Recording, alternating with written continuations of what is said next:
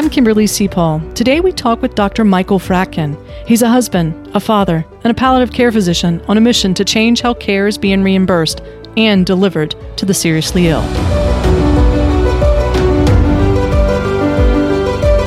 How do we become the architect of our own destiny? Throughout two decades of working with the dying, I think I've discovered the secrets to dying well in America. We must learn to build the pathways to our last chapter, to create the blueprints that reflects our individual lives and values. Knowledge is power, and if we desire a death that reflects our life, we must become the designer.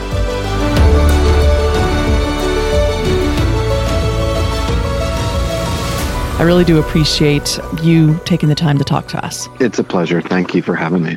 Lately, we've been hearing a lot about palliative care, and so I'm asking people just to help define that for the everyday person such as me, I guess the non-clinical person. So can you help us understand palliative care and what does that mean? Yeah, I I do that every single day when I meet somebody new. Um, there's a formal and well vetted definition that comes from the Center to Advance Palliative Care, but every day I answer that question um, at the bedside with real people. And the way that I do it is I say that we simply are um, uh, a specialty of medicine, an interdisciplinary team, a group of inspired individuals focused on two things helping manage the things you feel from a medical illness, uh, symptoms, pain, breathlessness, nausea, vomiting, whatever it is, uh, and whatever's causing it. We've got a very good bag of tricks and we know how to use it. So, number one, we focus on symptom control. Number two, we help people and their families to navigate, uh, to make their way through what can be incredibly complicated medical situations, um, but what are always very difficult situations. Uh, the people we take care of are not troubled by a rash or a sniffy nose or a sprained ankle. The people we take care of are up against it. So our focus is on symptom control and navigational assistance. Um, we define the goals of our treatment on the basis of what people want. Um, we have an eye on quality of life, um, and we have an eye on the whole systems of life, the whole person uh, going through whatever they're going through medically. And you, as a physician, you've practiced in many different ways. You were primary, you've been in an acute setting, you've been even a clinic setting, a hospital, a hospice medical director. But why, personally, for you, why did you choose palliative care? It chose me. Um, long before I ever considered a career as a physician in medicine, um, I was drawn to what was happening around me um, back in the uh, uh, early 80s when young men like me were dying of HIV. That caught my attention. I wondered what it was like to be a 20 something year old young man uh, dying. Uh, and I had uh, friends that were gay and at certain risk from behaviors and some concern about their well being. Um, so I volunteered at a hospice organization where I lived in Florida um, and began to kind of step a little closer to a place where most people step back. And I discovered that there was extraordinary stuff happening right at the edge of living and dying, and that um, people had a lot to teach me um, if I had the courage to come in a little bit closer.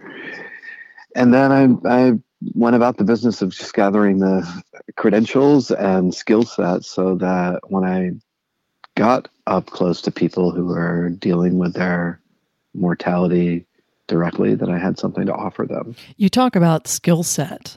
You know, can you help me understand a little bit about what that means and and what you're trying what kind of skill set do you need when it comes to being close to people at the end of life? I mean, the, the sort of classical answer to that question is, oh, I'm, i know how to deal with symptoms. I have, you know, amazing medical understanding of physiology and how to use drugs effectively to um, uh, to manage uh, symptoms, and I I do. I mean, but the truth is that from a technical perspective, from a purely medical perspective, the work I do is not rocket science. I mean, I do understand modern healthcare and the world of technology. I have uh, pretty good insight into the state of the art in oncology, particularly. Um, but that's not really where the value emerges. I mean, I, frankly, I, I know 10 to 15 drugs really, really well. um, the value emerges in what I started all those years ago as a hospice volunteer was by coming in close and learning from the people I was working with.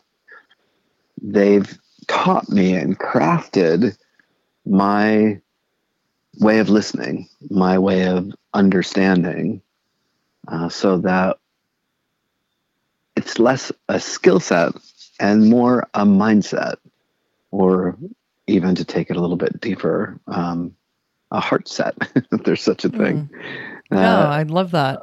Allows me to connect with people and understand and anticipate and inquire about what they say they need, what they say is most important.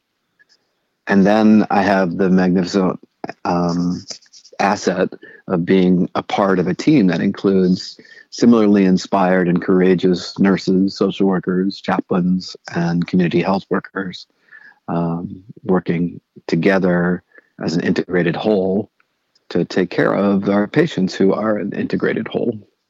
So you bring up, you know, the philosophy of an interdisciplinary team and there, you know, big words like hospice are, you know, sort of getting um, a little bit more familiar with individuals outside of the healthcare setting. And palliative is a, brand new or very young practice within the last 10 years.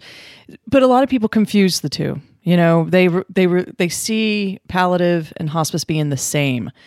in your opinion, can you help us understand what is the difference between palliative and hospice care? Yeah, I mean, fundamentally, there is no difference. Um, at its core, um, philosophically, uh, the work that we do in palliative care is entirely rooted in the history and social movement uh, that hospice um, brought uh, to uh, first England and then uh, the US and the world. Um, we see people as whole people. Uh, we see them as part of a family structure. we remain focused on them rather than their diseases and we use everything we can think of to um, improve their quality of life. The distinction really comes as a result of uh, policy um, and structures of healthcare financing. So in 1982, um, hospice became a Medicare benefit, and it was thereby defined by the benefit that our legislators did their very best to create. And in so doing, hospice was defined as distinct. And um, around the country, um, there was a vast proliferation over these last 30 or 40 years of hospice organizations that live within that structural framework, that policy and regulatory framework. Um, and over the years, the match of what people need as they face serious illness uh, drifted uh, sort of away from the center of that particular box. Um, and so there are plenty of people who are getting lots of active treatment um, in the years before their death. Um, and that whereas their their death is anticipated, in order to engage the hospice model of care as defined by the Medicare benefit and the insurances that follow that, um, people had to give up um, cancer chemotherapy, uh, interventions and diagnostics in the hospital, um, their uh, central primary care relationship, if that was of value to them. Um, and they had to essentially embrace their approaching death and a pure comfort based model of care. There's a lot of people who aren't quite ready to do that until very late in the game. And so, what hospice was designed to provide care for people um, in the last six months or even more of their life. Um, but the reality is, is that uh, since the population and their needs have shifted, um, the length of stay for hospice organizations has been trimmed down to less than two weeks for half of the people they take care of. So they end up being relegated to the very last stage of the whole palliative care arc um, in the last part of life. Palliative care then emerges and is defined as serious illness care uh, that can be relevant for anybody at any stage of life. Um, so, for example, I have been uh, useful in the obstetrics, uh, the labor and delivery ward of the hospital at times, helping them manage and craft proper protocols for opiate addicted babies um, to improve the quality of their lives as they're coming off of um, uh, exposure to opiates in, in uh, the first few weeks of their lives.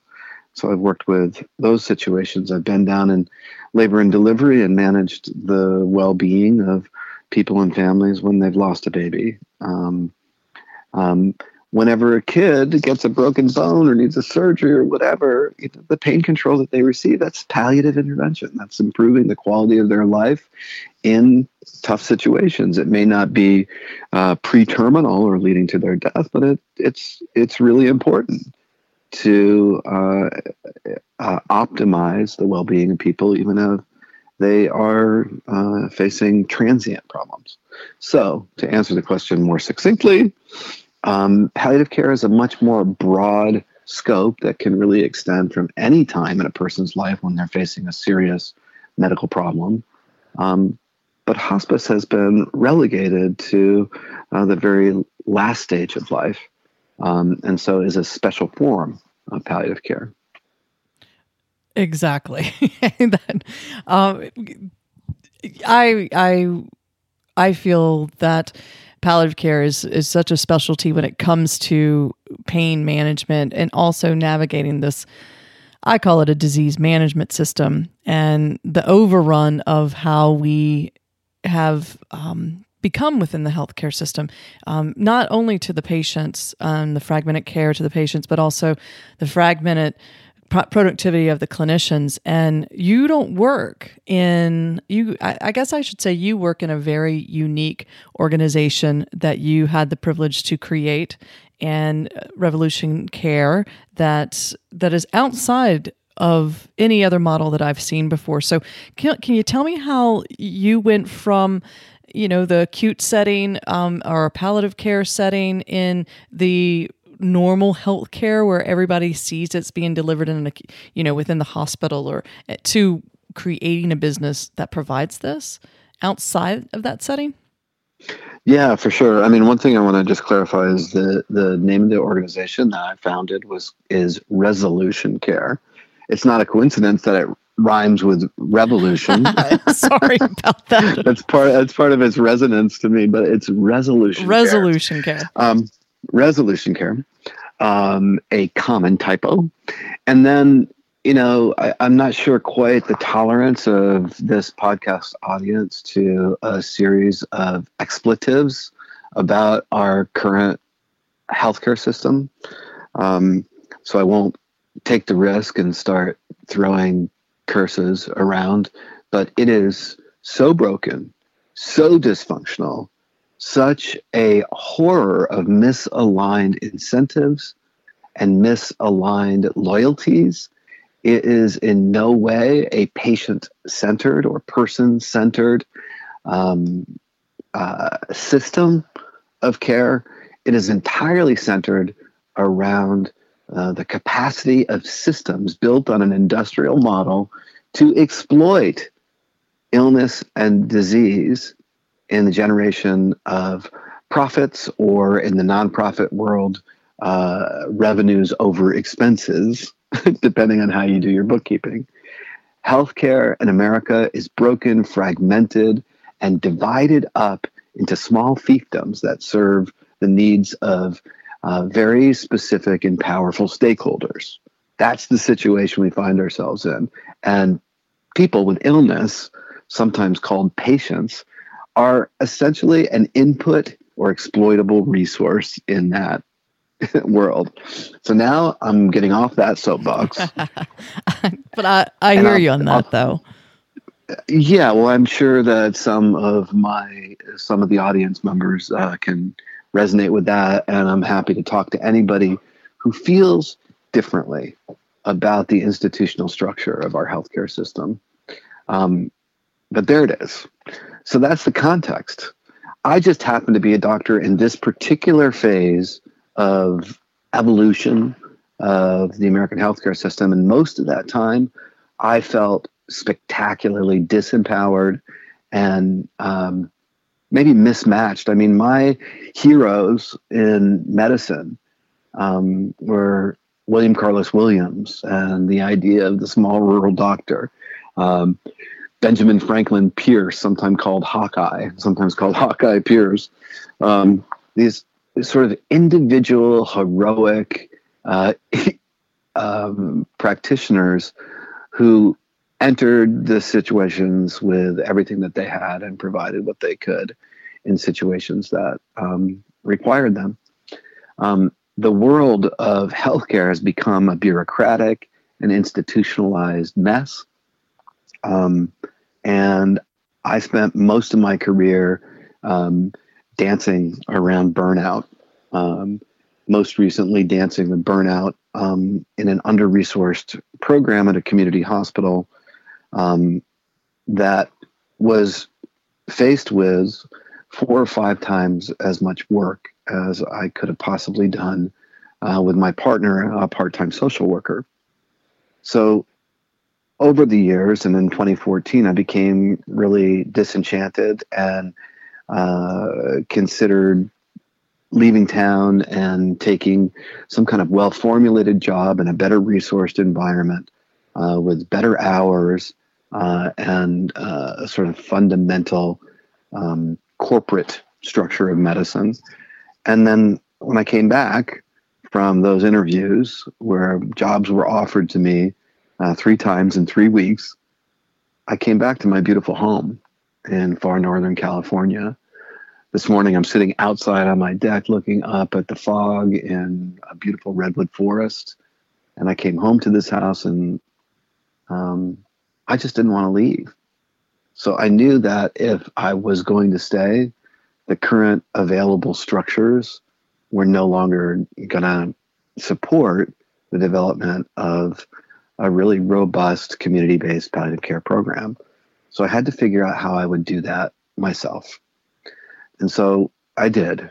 I put together uh, some concepts, one related to uh, value based payment, the idea that you can engage in partnership with um, innovative health, health plans or health insurance companies to pay for this extra layer of support, this team based care for people in a new way not on the basis of how much stuff you do to people, but on the basis of the value that you provide to them and the outcome that you generate.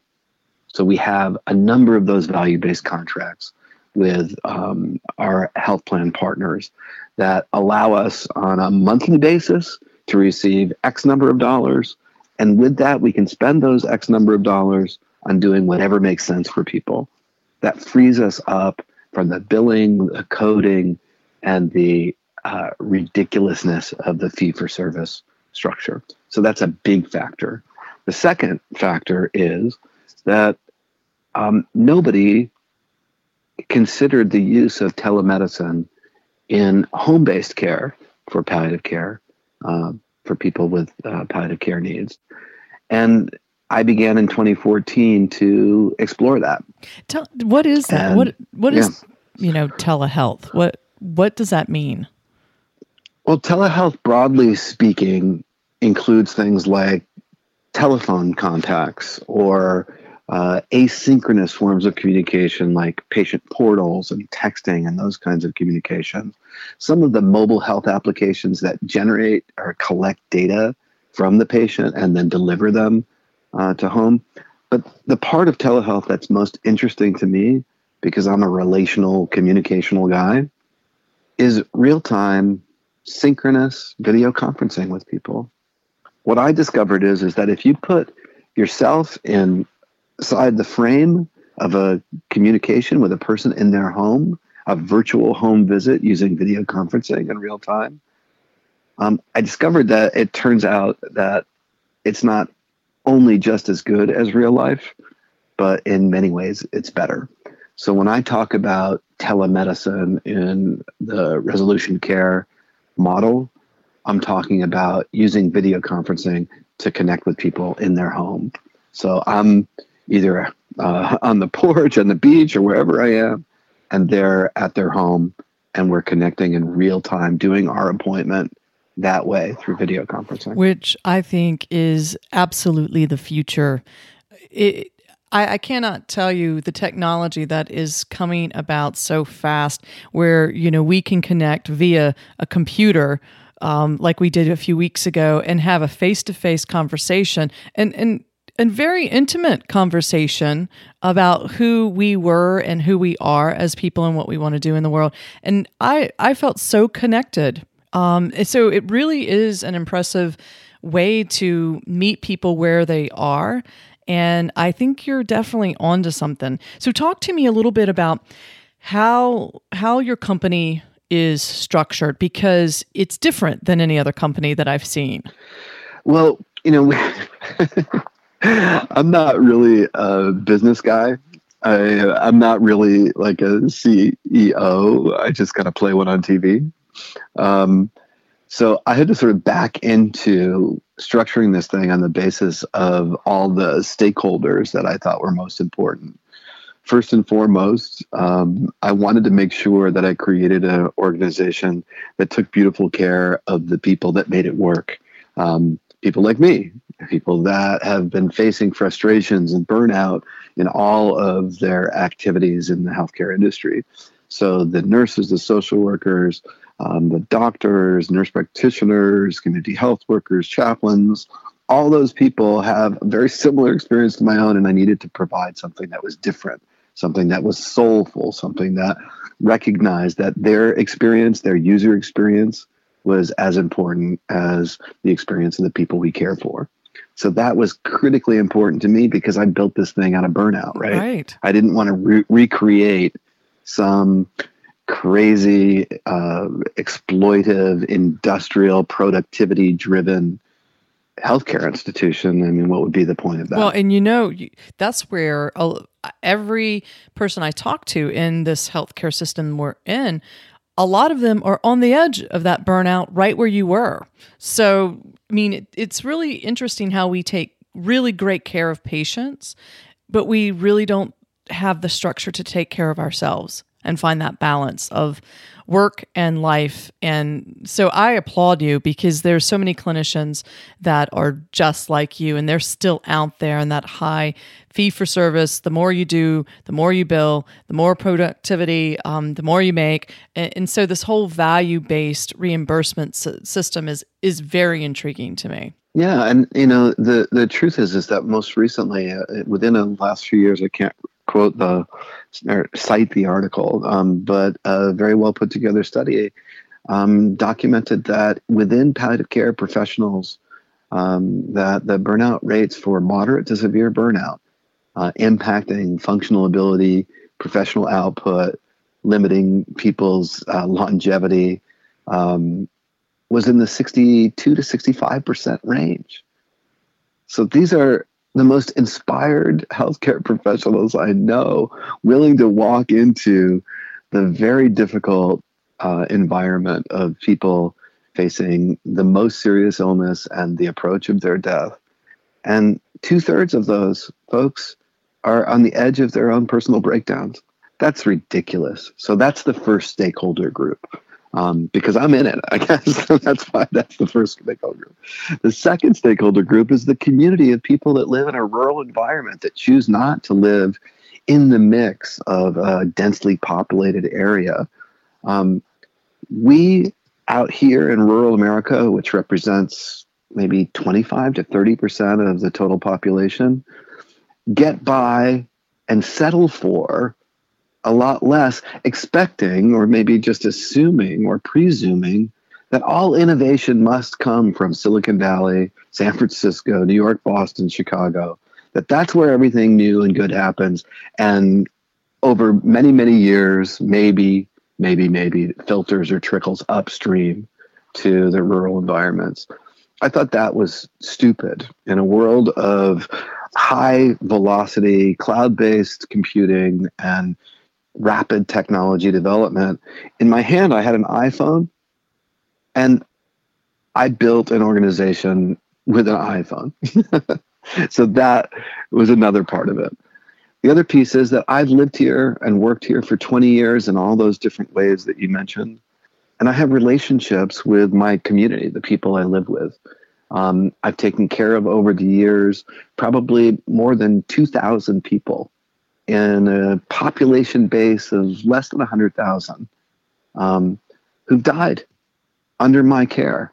I've busted my hump and I've delivered value to those people. And those people recognize the motivation and the spirit with which I've done that work.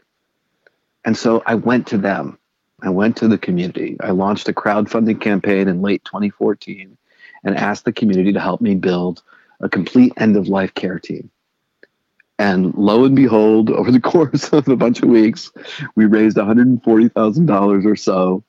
And it, what was amazing, I mentioned the iPhone, is that at midnight, the night that the campaign closed successfully, at $40,000 above the goal, my iPhone actually blew up in my hand. It got hot and it went and it broke at the completion of that. So I actually did build this thing on the carcass of an iPhone five or four or something.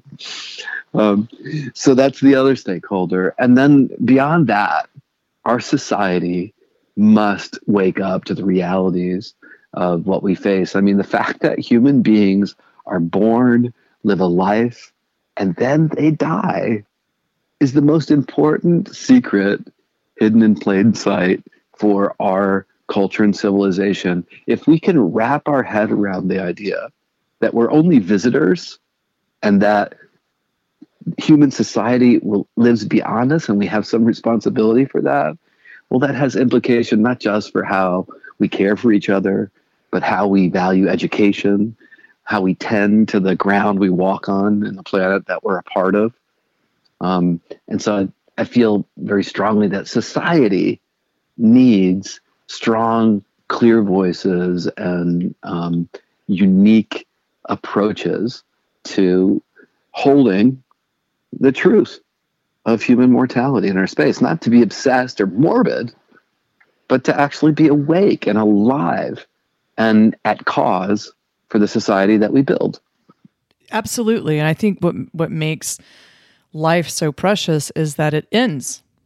It's like it's not going to last forever. It it and you based your life on where you are. Um, I just think you know a lot of things are wasted on the youth, but, but because you know as you grow older, you're you become more of who you are truly and who um, you know, more flexible and more understanding, and less judgmental, um, all of those things. And when you talk about um, something outside of that medical model because you know hospice started outside the medical model and it slowly over the last 35 40 years moved into the medical model and i believe our, uh, my our generation and the generations um, behind us. And even the baby boomers they're they're demanding that they are, want to do it different and and differently. And how do we accommodate that? And i believe the one way is is this company, this you know Re- resolution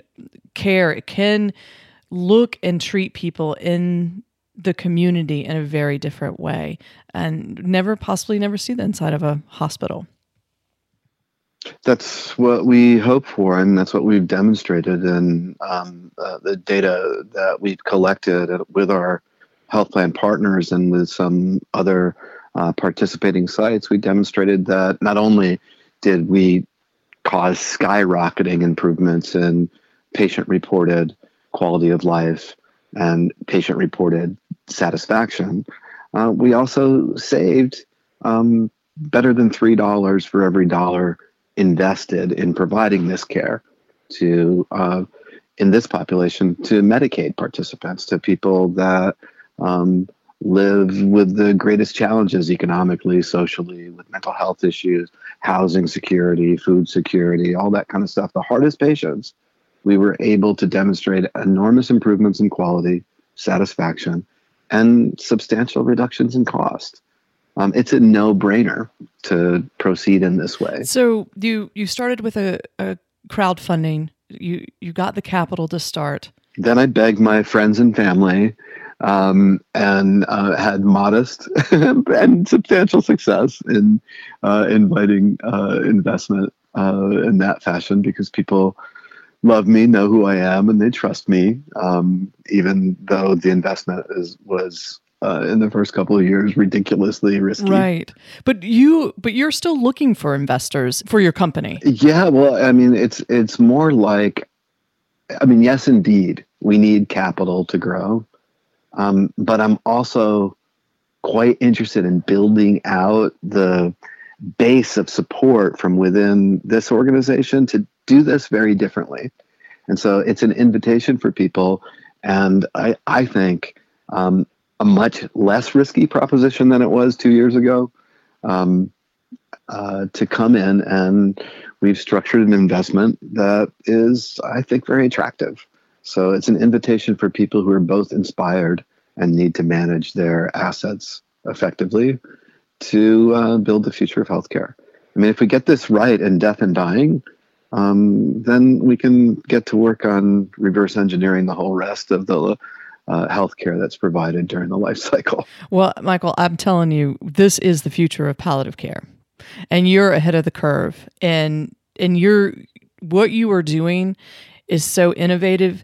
Um, it we or all of us are going to catch up with you and and what you're doing and this whole telemedicine and this agency i mean if there are individuals that have capital this is the future of palliative care well cool you know the the truth is that you know i am not alone and i didn't come up with all these ideas and I didn't invent the intertubes and I didn't uh, figure out how to uh, make video conferencing fairly seamless and easy. Um, and I didn't figure out um, the sort of fundamental underlying principles of palliative care. I mean, the work of Diane Meier in the Center to Advance Palliative Care and this sort of exciting kind of crackling energy on the West Coast, sort of in the San Francisco Bay Area, including my friends and amazing colleagues, BJ Miller, Jessica Zitter, Mike Rabow at UCSF, Steve Pantilat, um, and then Shoshana. And I mean, this is an amazing moment in our society where, you know, people complain about millennials uh, always having their head in their their uh, their always having their head in their phones and all the rest of it, and uh, being uh, tricky um, employees and workforce. But the one thing that they bring to society that's really necessary is in this sort of huge stream of information that we're all exposed to, they bring a sort of rigor about looking straight at the hard stuff.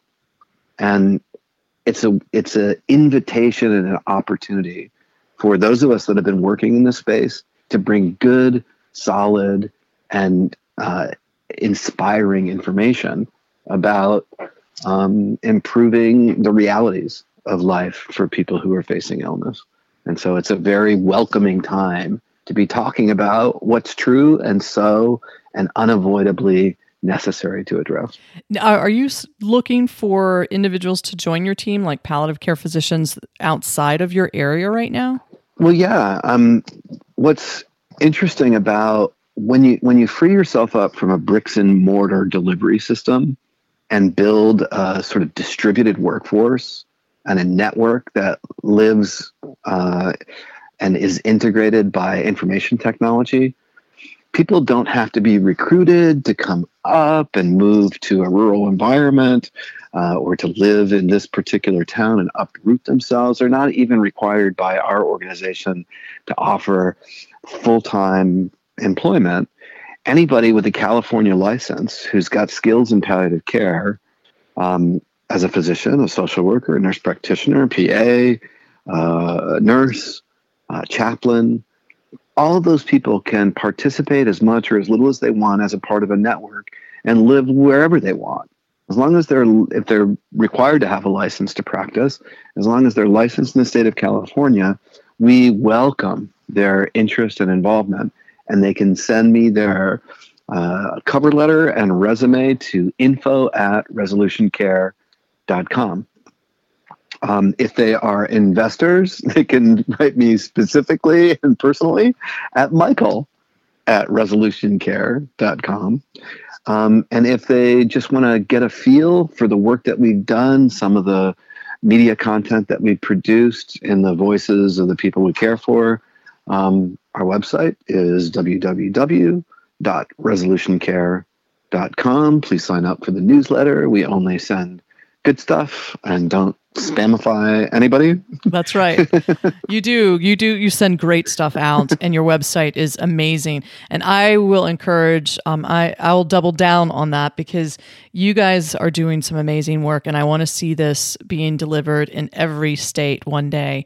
And I cannot tell you how much I appreciate the way you're looking at palliative care and the delivery of palliative care, and also the reimbursement model of palliative care very differently. And I support you 100%. And I'm very, very excited about watching you grow and this agency grow and also have that balance of, you know, life as well as doing something you love. So I think you're onto something. Well, I mean, aw shucks, thank you for that. And, you know, it just so turns out that this little bit of our society, um, new systems for providing palliative care is what's on my plate.